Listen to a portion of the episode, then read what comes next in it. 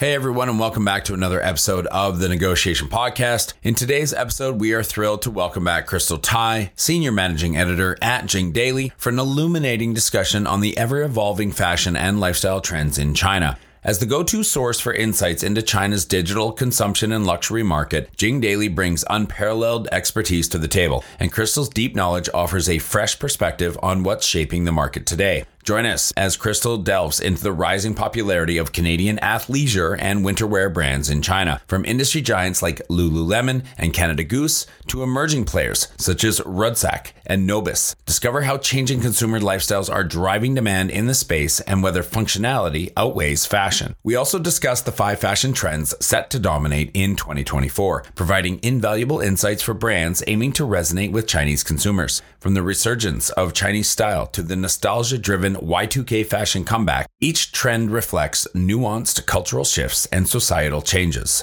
You'll also hear an exclusive overview of Chinese tourism and travel consumption trends post-pandemic as Crystal paints a vivid picture of where Chinese tourists are heading and what motivates their choices. Enjoy.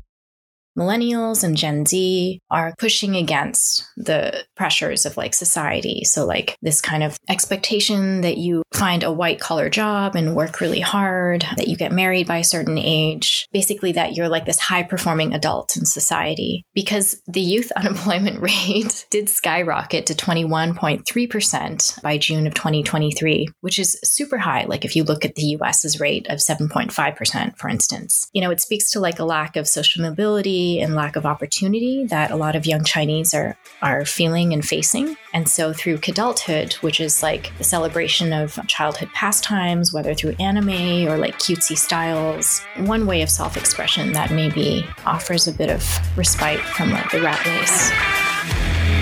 Home to over 4 billion people, the Asia-Pacific region boasts one of the most powerful consumer markets on the planet. Not only is it home to half of the world's under 30 population, but it's also home to more than half the world's internet users. It's a market that no globally minded organization should ignore. But entering markets like China, Japan, or Southeast Asia is no easy task. Just ask the likes of Microsoft, Google, Uber, and Facebook. However, times are changing, and with the right partners, doors are slowly opening as more and more companies find success growing their key markets in APAC. I myself spent 8 years in China, mostly as a venture capitalist, helping early-stage tech companies grow in the Asia-Pacific market successfully. This show is dedicated to uncovering and examining successful Asia market entry and growth strategies by interviewing the experts who've done it before and truly understand what it takes to be successful in the region. My name is Todd Embley, and welcome to The Negotiation. Brought to you by WPIC Marketing and Technologies. Crystal, welcome back to the show. Thanks, Todd. It's good to be back. Where are you now in the world that we are recording you from? I am in Arizona. I'm just doing a quick trip here, but I'm normally based out of Vancouver, BC. And you're down there to run? Yes, that's correct. Run my first half marathon. Well, technically, I did one in college, but it was a bit of a disaster. So this is a chance for a redemption. I love that. Thank you for sharing, and good luck. Wish you all the best. Is the goal to win or the goal to finish? I'll be happy if I just got to finish. Just got to finish and then celebrate after. Yeah, because that would definitely be my goal, would be to just finish and potentially just not die. Running is not, I'm not a good runner. I'm good at short bursts. That's why I play hockey. It's 2024, the year that everyone runs. So you will be a runner. Oh, wow. Well, that's soon, good to I'm know. Sure. I should buy some better shoes then. We had you on last summer, and much of the audience, although familiar with Jing Daily, would like to maybe be reminded. And so could you quickly give us an overview of Jing Daily? Yeah, sure. So as Todd mentioned, I'm the senior managing editor at Jing Daily, and we are a New York-based platform that explores consumer and business trends in China, as well as the future of the global Chinese consumer. So basically, I think years ago when we first started back in 2009, we started out kind of telling the story of luxury in China. But since then, we've kind of evolved. And now we report on a lot of different topics, including, the rise of different trends on Chinese social media platforms, as well as AI and I guess different collaborations happening in the digital space in regards to like Chinese fashion, as well as digital nomadism, which is one of my personal beats actually that I cover. I see you as a bit of a digital nomad. Have you done like the work remote, travel around? Because I know like we're doing this right now while you're somewhere else. And I'm imagining you're working while staying at your Airbnb with your dog and running marathons and stuff. I mean, is this actually something that you are doing yourself once in a while? More and more these days after the, I guess with like the end of like the pandemic, but I actually started out working remote around 2020, which was pretty ironic because the goal was to go like fully remote and just explore and travel. But then of course, like lockdowns happened. And so I was mainly based in Hong Kong and Canada for that part. Definitely a trend. I've had so many friends of mine. I mean, as soon as their kids were old enough and they became empty nesters, they just sold everything and have just been traveling everywhere, working during the day and exploring during the night and on the weekends and having a lot of fun and just not worrying. I was playing hockey yesterday with a guy beside me was like, yeah, this is going to be my last game for a very long time. And I'm like, why? And he said, well, my girlfriend and I, we have our own marketing agency. We do digital marketing. We work remote. We work from home. So we're going to go travel in Asia for 5 months, right? Pretty cool.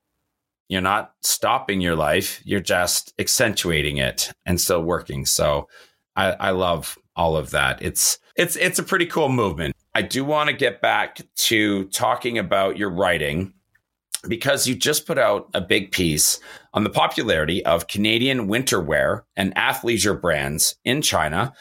We're obviously talking about the success of big brands like Lululemon, Canada Goose, and Arc'teryx, as well as some of the more niche brands like Rudsak and Nobis. Can you give us a little chat about each of those? You know, talk about the piece in general, why you wrote it, and then what does the demand for this type of content or these types of brands or this type of textiles say about the changing lifestyles in China?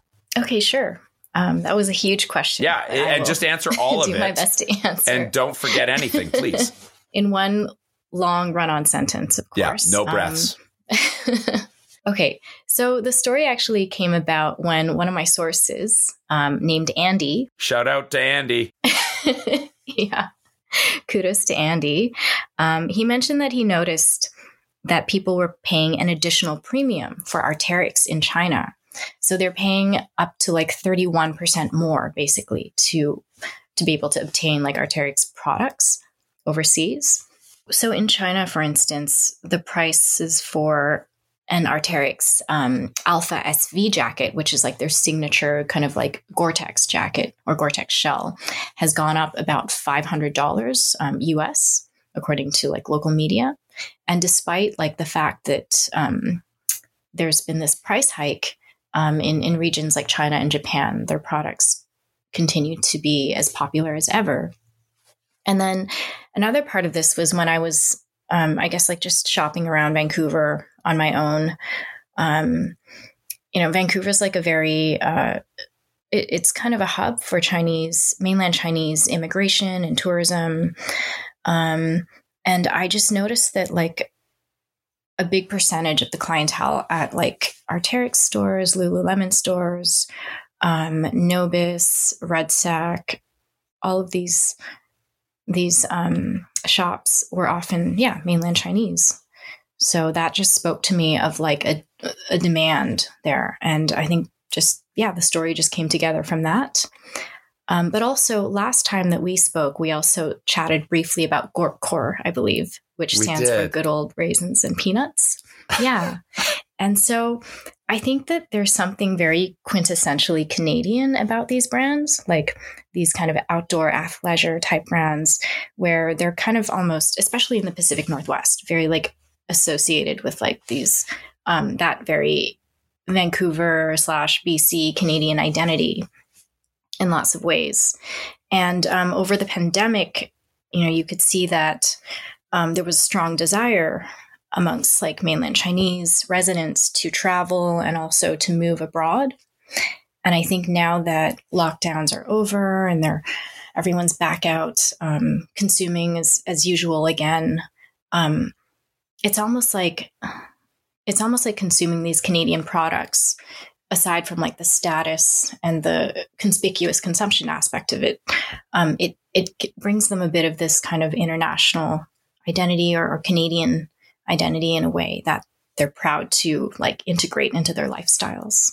Just through interviews that I've had, the previous one with you and other interviews on some of the changing trends and lifestyle in China. And there's some updraft and tailwinds being provided by the government, even saying that they want to have an ice hockey team compete in the Olympics, right? And make it to the Olympics in China. And obviously the Winter Olympics and Summer Olympics have also helped boost this. But the point is they want to get out and they want to be healthy and they want to be active. And I mean, maybe we're not full on ultra marathon running yet or camping yet. This has kind of been a movement, and it's kind of cool for Canada as well, because we're one of those nations somewhat known for that kind of stuff. As you said, I mean, the Gorkor is the kind of the new K-pop. It's a lifestyle that I think people are starting to embody more. So I guess what I'm kind of rounding into is, and it's all built around functionality, right? Like this is what outdoors is. It's preventing cold. It's preventing rain from getting inside your clothes, all these kind of things. It's about functionality. Would you say that functionality is more important than fashion in this space, or when it comes to China and the reasons they're buying it and the way that they're wearing it? Is it still about fashion? That's a really good question. Like, is functionality the new fashion?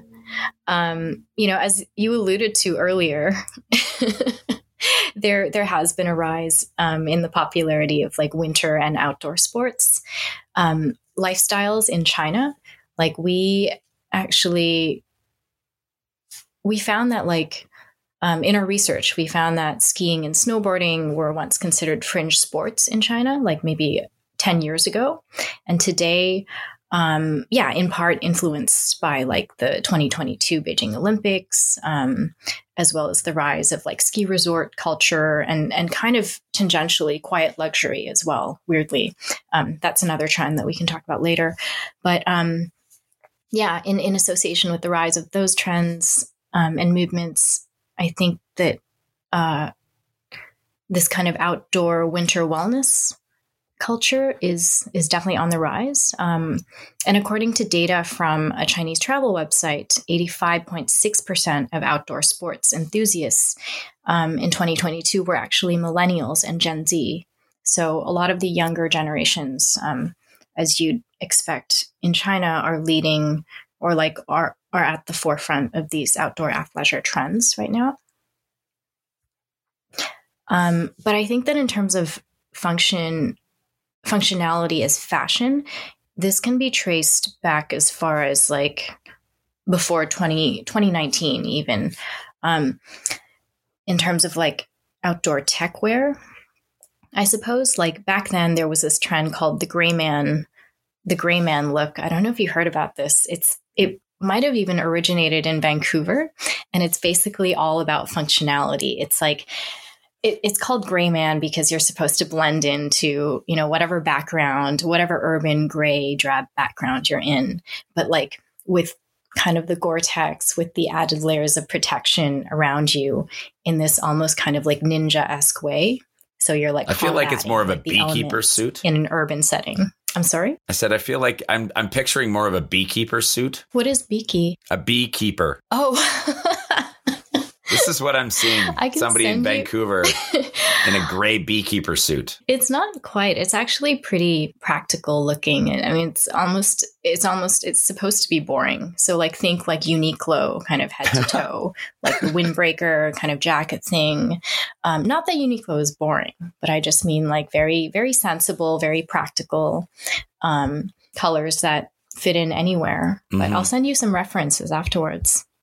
I would love that. Thank you very much. But if you come to where I am in Canada, which is like in the Rocky Mountains, halfway between Vancouver and Calgary, functionality is everything.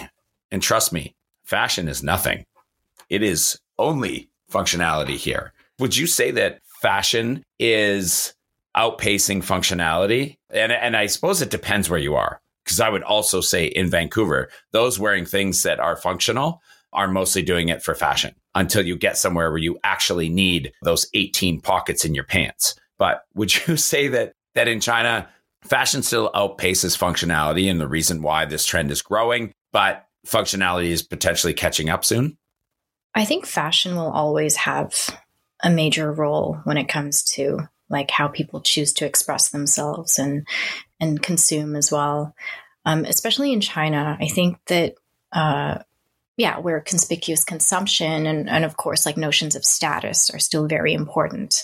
So yeah, on one hand, you do have your status items, your monogram items, and other kind of like concurrent trends, would you call them? Like other trends like quiet luxury that are also running alongside these more functionality-based trends like Gorkor and Mountaincore is another one that we've talked about on Jing Daily as well, which is, just the mountain alpine version of Gorkor. So I'm curious because in Canada, let's say, or in North America, I think that there is a trend that is all about being anti-trend.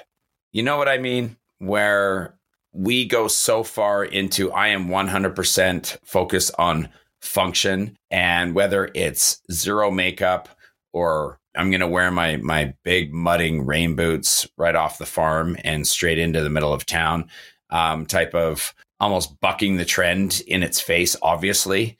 Is that a thing? Is that a thing in general? Have I just been living in an alternate reality? Or, and is that potentially a thing in China? I mean, is there just too much fashion sense now? Yeah, I mean, China is incredibly diverse. So there are definitely lots of different trends and subcultures that are happening at the moment.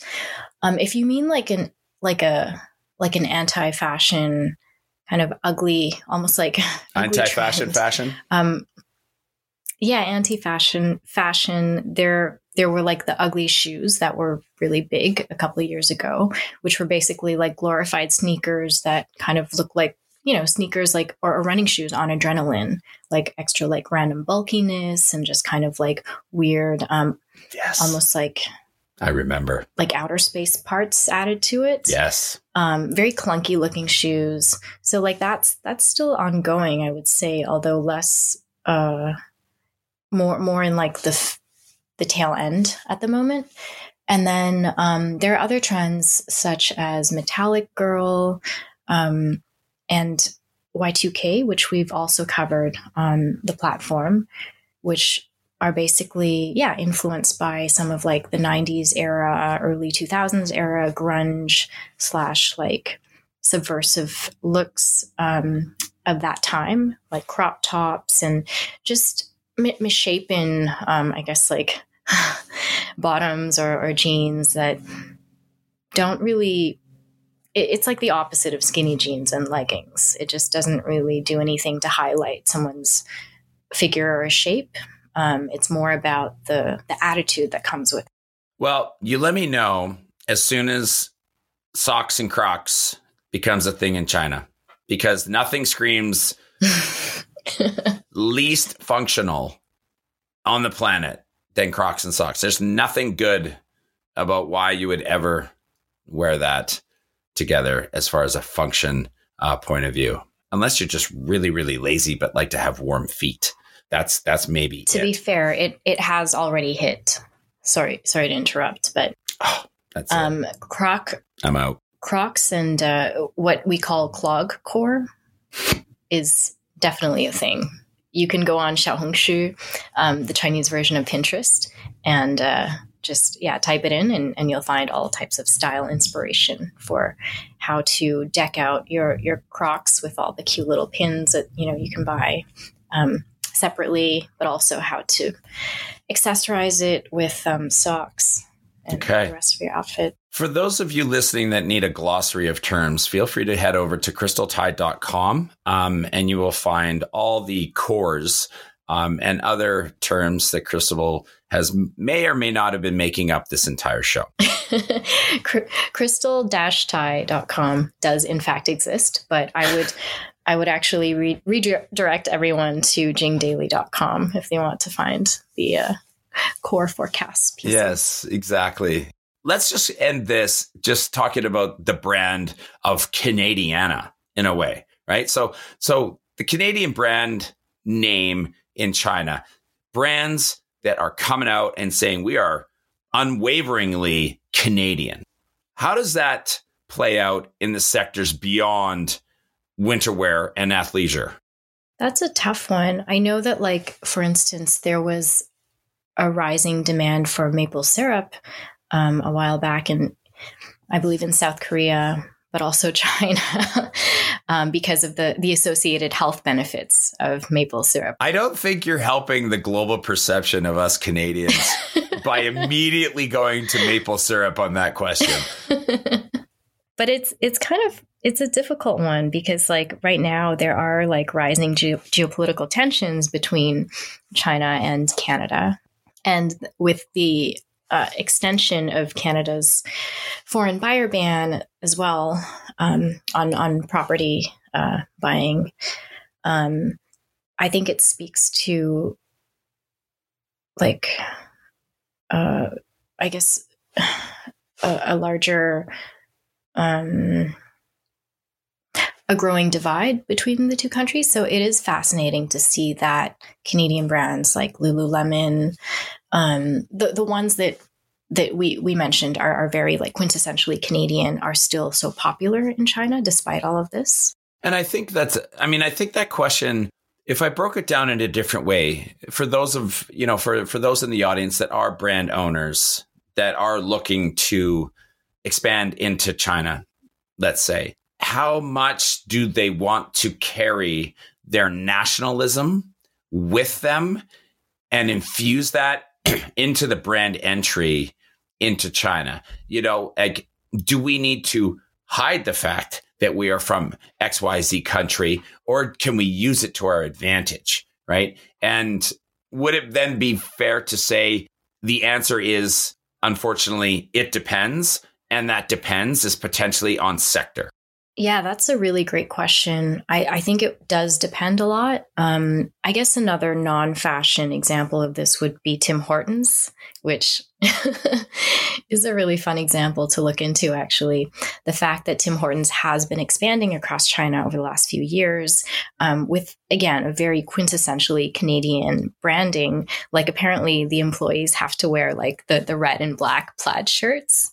You know, that's their uniform. So it's very, very much Canadian. And we don't even see that over here. Like, it's almost like a caricature at this point, if you ask me. But Tim Hortons are very popular in China right now. So are you able to glean an opinion of Canada, or, like, if you had to say, like, 5 buzzwords that it represents the Chinese cultural branding opinion of Canada, what would they be? Well, I guess I can speak on this as a Hong Konger Canadian. The first word would probably be cold or freezing. And then I guess another word would be snow, wilderness. That's 3. I think that there is a perception in Asia that Canadians are mostly, like, white as well, for some reason. Like, when I travel around and I say I'm Canadian, people or Hong Konger and Canadian people tend to prefer or understand the Hong Konger part more easily. So, but also multicultural at the same time, because that is part of, like, the Canadian, like, the marketing of the Canadian identity too. So all those things, some of them kind of in slight contradiction with each other. It was funny. One of the things I found when I was in China, I get into a taxi cab. Taxi driver in China would know that you're not from China, and they would ask where you're from. And obviously, it could be South Africa, it could be Germany, could be anywhere. And then, in order to build a bit of rapport, which they were always really good and wanting to do with their passengers, they would ask you where you're from, and then they would make a a quick comment about the place you just said, right? And so it was, you know, and it was very starkly different. It used to really irk my wife, who's from Russia, because when I would say, oh, I'm from Canada, and they're like, oh, Canada's so beautiful, amazing, love cut, you know, dashan, whatever. And my wife would always get, oh, girl's so pretty from Russia, girl's so pretty from Russia. And it would drive her crazy. Like she, you know, and it was always funny, like wherever they were from, you know, Germany, oh, great beer. You know, they have these initial knee-jerk thoughts about those countries. It's just interesting. Or Bruce Lee for Hong Kong. Yeah, exactly. I'm going to bring you back to fashion, which is your wheelhouse, and talk about, you know, because you had this great piece on the 5 fashion trends that was going to shape 2024, the year of the wood dragon. It's a big open-ended question. I know. And I keep doing this to you, and I'm sorry, but each of the trends seems to reflect shifting priorities among Chinese people and interesting changes in Chinese society. So it's also important for brands to be on top of this in the fashion space and even for other industries as well, to really understand those trends so that they can connect with the consumers in real time. Could you share something on each of these? What are the core trends, the 5 fashion trends? Tell us what they are and a little bit of something about them, maybe starting from new Chinese style. So basically, as Todd mentioned, we often put out forecasts for the year ahead when it comes to trend spotting and just anticipating the major trends that we'll be seeing in coming out of China for this year. And so we did a piece that provided an overview on 4 or 5 different trends. The first one, new Chinese style, is basically a continuation of a previous trend, which is Guo Chao. So like the national pride or national trend movement, which is associated with the celebration of like Chinese culture in traditional ways that have been kind of revised for modern consumption. So this could range from the Hanfu, the wearing of the Hanfu and Qipao for like photo shoots and just for fun, but as well as like redesigns on like a new iterations of like these like historical costumes for like modern usage. So this is one thing that we've just continued to report on. And then another trend, and this is Todd's favorite, is the Asian baby girl. I was hoping that was still fashionable. The continuation of Asian baby girl or ABG. Basically, this is an interesting one, you know, much like how we talked about the exporting of brand Canada and Canadian identity to China through Canadian branding and Canadian brands. The ABG is kind of about that. It's about the influence of like Americanized Asian culture and I guess like a local Chinese take on this. So it's very like hip hop influenced as well as like I guess K-pop influenced too, because a lot of K-pop stars now also do this kind of ABG look. And it's, I guess it's hard to define specifically, but I would say broadly, the ABG look is about maybe having a slightly more like streetwear subversive take on, I don't know, like a California kind of style. So like tattooed, crop top, wearing jeans, drinking boba, you know, strong eyeliner and dyed hair, that kind of look is one that we've documented. And if you go on YouTube actually, and you search like how to do ABG, you'll find like hundreds of tutorials, mostly posted by like Asian girls living abroad, but as well as some from China who talk about how to emulate this look. And it's really amusing. It's super interesting. And then we have Kidulthood, which basically is, I guess it speaks to youth, like a sense of youth disillusionment in China. So a lot of millennials and Gen Z are kind of dialing it back and, you know, lying flat and embracing or rather pushing against the pressures of like society. So like this kind of like expectation that you find a white collar job and work really hard, that you get married by a certain age, basically that you're like this high performing adult in society, because the youth unemployment rate did skyrocket to 21.3% by June of 2023, which is super high. Like if you look at the US's rate of 7.5%, for instance, it speaks to like a lack of social mobility and lack of opportunity that a lot of young Chinese are feeling and facing. And so through Kidulthood, which is like the celebration of childhood pastimes, whether through anime or like cutesy styles and colors and looks. This is kind of like one way of self-expression that maybe offers a bit of respite from like the rat race. Did not see that one coming. Interesting. Now, is that all five? Yeah, it got a bit dark there. No, and the last one would actually be old money style or quiet luxury.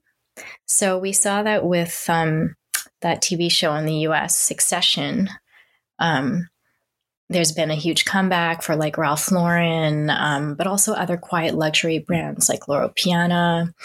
Obviously, like just this very refined kind of like Hamptons aesthetic has been on the rise. And obviously, this trend has now spread to China, where the New England kind of like American or aristocratic look is being emulated by certain segments of consumers. So this means like polo shirts. It means dressing like maybe like I'd say like even 1950s old money in some ways. And it's interesting because if you look at ski resorts, I think there is starting to be some of this influence as well. Kind of like, apart from like the whole like North American athleisure look, you'll see maybe more of like this European influenced ski resort aesthetic. Okay. So the full one piece ski suits are coming back. I look forward to that. I do see in the near future, I'm going to go back. I'm going to go to my storage. I'm going to get out my 6 American Eagle polo shirts and I'm going to pop the heck out of those collars. And there is a video of an interview I did quite some time ago where I'm wearing a scarf with a t-shirt because I thought it was a good look. And I feel like what you're telling me is that all of those things are just saying I'm cool again. I mean, yeah, basically, if you look at, say, Goldberg, which is one of the premium snowsuit or ski suit brands that are very popular right now, you'll see that they do have an assortment of neon and like very brightly colored like ski suits. So I'm sure you'd fit right in, Todd. Yeah. For those who haven't realized, Crystal is a way of making me always want to make jokes. So I'm not ever this this funny or attempt to be this funny during a show. It's just something about interviewing Crystal Tai that makes me do this. Okay, I know you have to run. Let me ask you one more question, though. Now that we're past COVID, what does China's tourism market look like, and where are people going, and why? So this is a great question to be asking just ahead of the Chinese New Year, which will be on February 10, this Saturday. So we actually report on Trip.com, which is the larger the parent company of Ctrip. China's largest travel agency. Additionally, Ctrip says that there will be a 540% surge in overseas travel bookings this year, which is a lot. It's not quite on par with, air travel before COVID still, but it is a huge surge compared to kind of the lack of, outbound travel from China over the last few years. Crystal Tai, Senior Managing Editor at Jing Daily. Thank you very, very much for coming back on the show with us. Thanks for having me. Okay, putting a bow in that. Thank you, everybody, for listening. If you're listening to the audio only, please do head over to the YouTube channel and check out more content and information and YouTube shorts over there. For those of you on video only, don't forget we are audio only on all your favorite podcast platforms, anywhere you like to get your podcast from. But from me and from Crystal and from everybody at The Negotiation, thanks very much for listening, and we'll see you next time. Growing a company is hard. Doing it in a foreign market, exponentially so. The best piece of advice I can give you is not to do it alone. When you start looking at the Asia Pacific region for further expansion possibilities, and I sincerely hope you do, make sure you choose the right partners to do it with. My good friends at WPIC Marketing and Technologies have almost 20 years of experience helping brands just like yours enter China, Japan, and Southeast Asia. I hope you enjoyed this episode of The Negotiation, and if you're interested in being a guest or want to connect with me or any of our team, please reach out to us at podcast@wpic.co, and be sure to rate, comment, and subscribe wherever you get your podcasts.